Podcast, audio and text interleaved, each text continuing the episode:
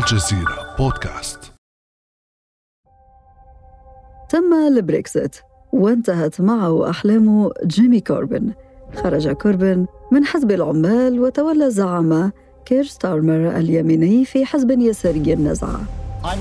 لقد وضحت بأننا لن نتسامح مع معاداة السامية أو إنكار وجودها من خلال القول بأن وجودها فيه مبالغة.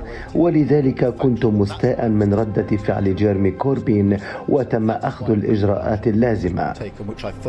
أنصار كوربين يتحدثون عن انقلاب صامت بتواطؤ من قيادات الحزب. معهم تيار يصفي كل من يهمس فلسطين.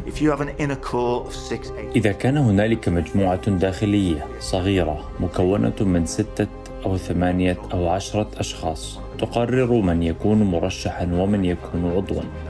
إذا فأنت تتحكم بأكبر الأجسام السياسية لأحد أكبر الأحزاب البريطانية بشكل غير ديمقراطي.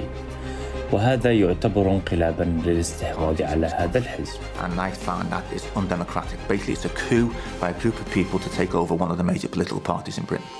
كثيرون في الحزب ومن خارجه لم يفهموا ما الذي حصل وبعد عامين تكشف الجزيرة أسرار تلك الفترة بتحقيق موسع نفذته وحدة التحقيقات فما الذي كشفته تسريبات الجزيرة؟ وما الدور الذي لعبه أنصار إسرائيل داخل حزب العمال؟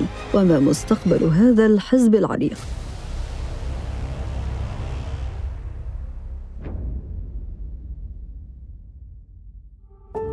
بعد أمس من الجزيرة بودكاست أنا أمال العريسي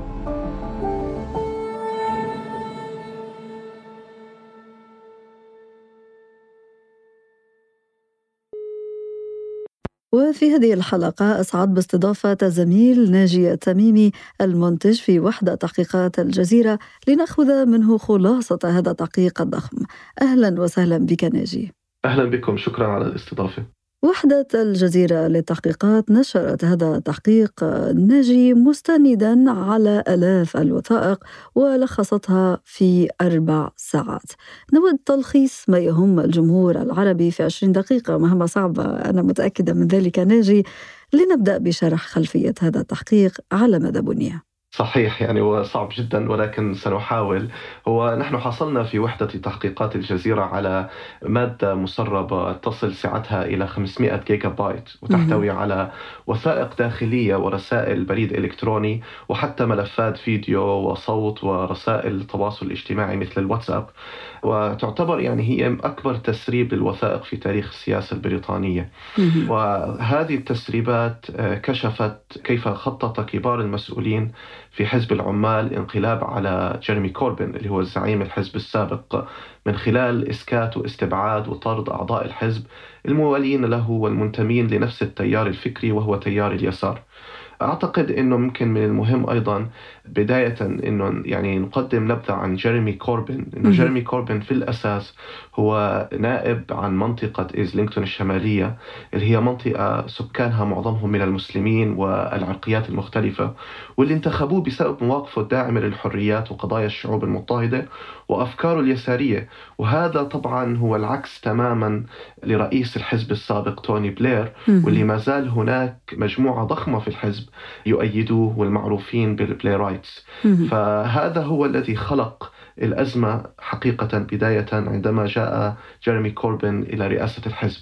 كان وصوله لرئاسة الحزب صدمة كبيرة لليمين داخل الحزب المتمثل بأنصار توني بلير اللي يحاولون الحفاظ على إرثه. طيب ما الجديد الذي كشفه هذا التحقيق ناجي؟ وهذا البحث الذي استمر من فريق وحدة تحقيقات أكثر من ستة أشهر؟ بداية هي رسائل الواتساب. رسائل الواتساب يعني احتوى التسريب على مجموعتين رئيسيتين للواتساب كانوا يستخدموها فريق الإدارة العليا في المقر الرئيسي للحزب والتي أظهرت بيئة سامة بشكل لا يصدق في المقر حيث قام كبار قادة الحزب باستخدام لغة عنصرية ومتحيزة حتى جنسيا ومهينة اتجاه كوربن وأنصاره. يعني على سبيل المثال إحدى المسؤولين الكبار قالت عن ديان أبوت وهي أول نائبة من النساء السود المنتخبات في بريطانيا أنها وهنا أقتبس تجعلني مريضة حرفيا. أيضا مثلا مدير مكتب السكرتير العام قال إن رئيسة موظفي كوربن كانت مجنونة. طبعا في ظل أجواء آه، مهنية لا يجوز استخدام مثل هذه المصطلحات. غير أنه مثلا أحد المسؤولين أيضا طلب برسالة بريد إلكتروني أرسلها إلى زملائه بأن عليهم جميعا وضع وشم على جبينهم أو على جباههم يقول اللعنة عليك جيرمي يعني كل هذه الأشياء كانت صادمة الاطلاع عليها من خلال مجموعات الواتساب هنا أتساءل عن الملفات في هذه التسريبات التي تهم الجمهور العربي بالذات ما الذي قدمه هذا التحقيق؟ أهم ملف من ناحية العلاقة بالجمهور العربي هو قضية معاداة السامية ودور اللوبي الإسرائيلي في بريطانيا وتحديدا داخل الحزب في تسييس هذه القضية وتوظيفها في إدانة جيريمي كوربن وأنصاره والتخلص منه كزعيم للحزب بالإضافة إلى حجب الأصوات طبعا المناصرة لفلسطين داخل الحزب. ولكن بحسب التسريب اللي حصلنا عليه قضية معاداة السامية لم تكن على فكرة أداة الحرب الأولى ضد كوربن. قصة بدأت من قبل في مدينة ليفربول حيث حاول يمين في داخل الحزب أيضا بالتعاون مع الإدارة الغير منتخبة للحزب في تلفيق تهم لجيرمي كوربن وأنصاره حتى على مستوى أنه هم قاموا بتوجيه تعليقات معادية للمثلية الجنسية ضد أحد أعضاء الحزب المثليين. ولكن آه، هذه الاتهامات لم تجد مكان لها ولم تنجح في التخلص من كوربون وهنا لم يبقى سوى الاستعانة بقضية معاداة السامية اللي كانت السلاح الأمثل للتخلص من كوربين وهذا أمتد كما ذكرت إلى أعضاء يهود بالحزب. تحدثت الجزيرة مع بعضهم في هذا التحقيق وهم من عوائل فقدت أبنائها في الهولوكوست. لو تشرح لنا كيف تم استخدام هذه التهمة تهمة معاداة السامية لطرد منتقدي إسرائيل داخل حزب العمال؟ هو حزب العمال طالما كان عليه الضغط بأن يقوم بتبني التعريف معاداة السامية الخاص بالتحالف الدولي لذكرى المحرقة لمعاداة السامية المعروف بال IHRA وكان كوربن وإدارته تحت ضغط شديد. في نهاية الأمر قاموا بتبني هذا التعريف ولكن للأسف هذا التعريف فيه مشكلة كبيرة جدا وهو أنه يخلط ما بين معاداة السامية بشكلها التقليدي وهو كره اليهود ومعاداتهم وبين مناصرة القضية الفلسطينية وانتقاد دولة إسرائيل. وبذلك يكون يعني نستطيع أن نصف بشكل بسيط ما الذي حصل لأعضاء الحزب اليهود الذين طردوا. هم طردوا ببساطة لأنهم يهود مناهضين للصهيونية ومناهضين لإسرائيل وما تقوم به تجاه الفلسطينيين داخل الأراضي المحتلة. فتم البحث على السوشيال ميديا على منصات التواصل الاجتماعي وأي شيء كان له علاقة بمناصرة فلسطين تم توجيه التهم بناء عليه على أنهم معادين للسامية. بالرغم طبعا للمفارقة بأنهم يهود وهناك يعني أفراد من عوائلهم أجدادهم وآبائهم كانوا من ضحايا المحرقه.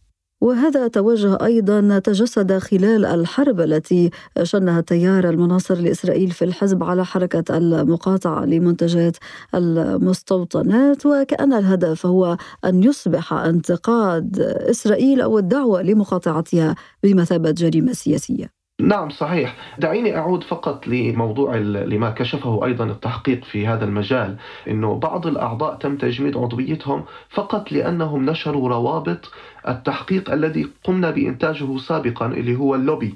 الذي كشف عن تورط موظف سابق في السفارة الإسرائيلية بالتدخل في حزب العمال وسياساته. يعني مجرد أن تنشر رابط يتهم إسرائيل بالتدخل السياسي في بريطانيا فأنت هنا أصبحت معادي للسامية وتم توقيف هؤلاء الأعضاء.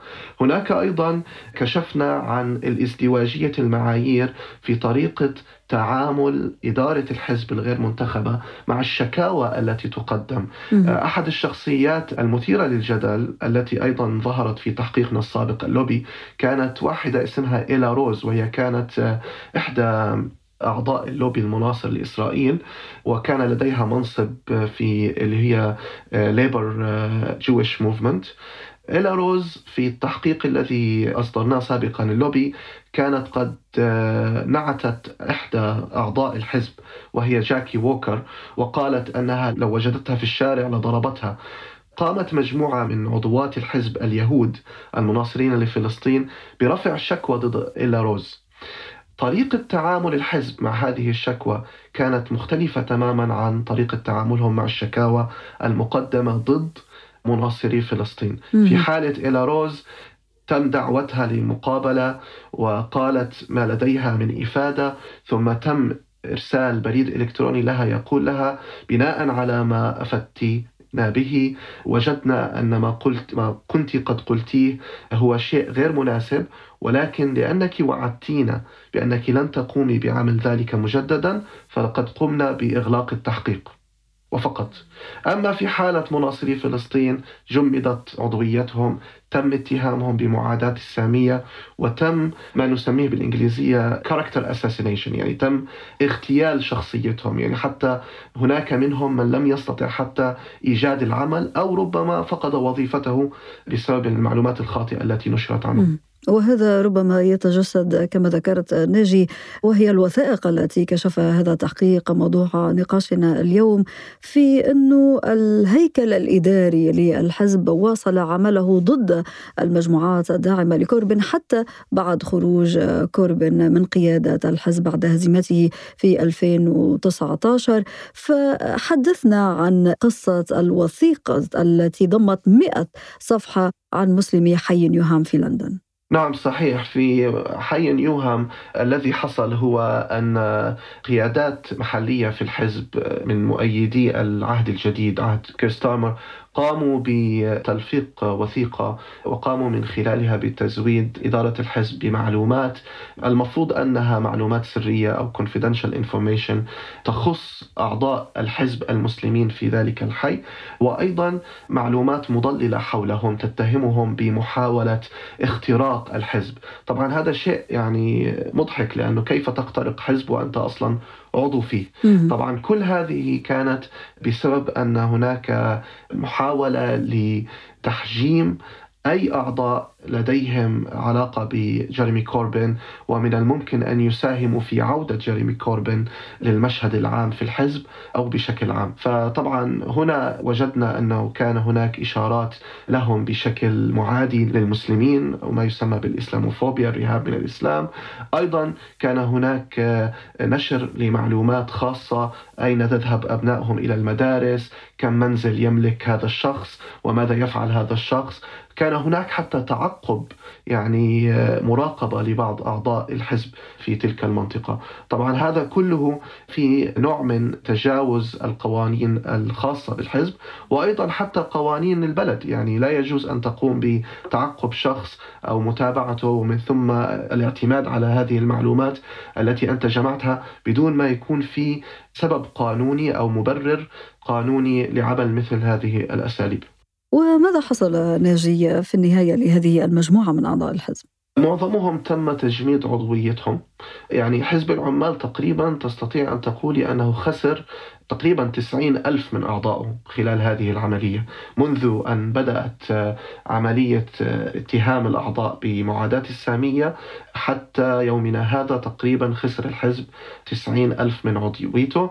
طبعا معظمهم من الناس الذين انضموا للحزب مع قدوم جيريمي كوربن وبذلك قد يعتبر ذلك محاولة من قبل كيرستايمر لمنع جيريمي كوربن والحركة المناصرة له من العودة يوما ما إلى حزب العمال في الختام أستاذ تميمي وأنت تحدثنا من لندن وتعرف بعمق السياسة البريطانية وتتابعها فكيف يمكن أن تستشرف انطلاقا من هذا التحقيق مستقبل حزب العمال وكذلك الديمقراطية البريطانية؟ سياسة الحزب العمالي الحالية طبعا هي يعني مناصرة لإسرائيل ولم تتغير وبالعكس بعد ما حصل لجيريمي كوربن وتمكنهم من الضغط عليه لتبني التعريف التحالف الدولي لذكرى المحرقة لمعاداة السامية أصبح هناك حالة من ما بعد جيريمي كوربن داخل الحزب. يعني حتى عندما نشرنا التحقيق للأسف الشديد لم يلقى التحقيق اهتمام وسائل الإعلام البريطانية والتي قد نجدها متواطئة أيضا ضد جيريمي كوربن.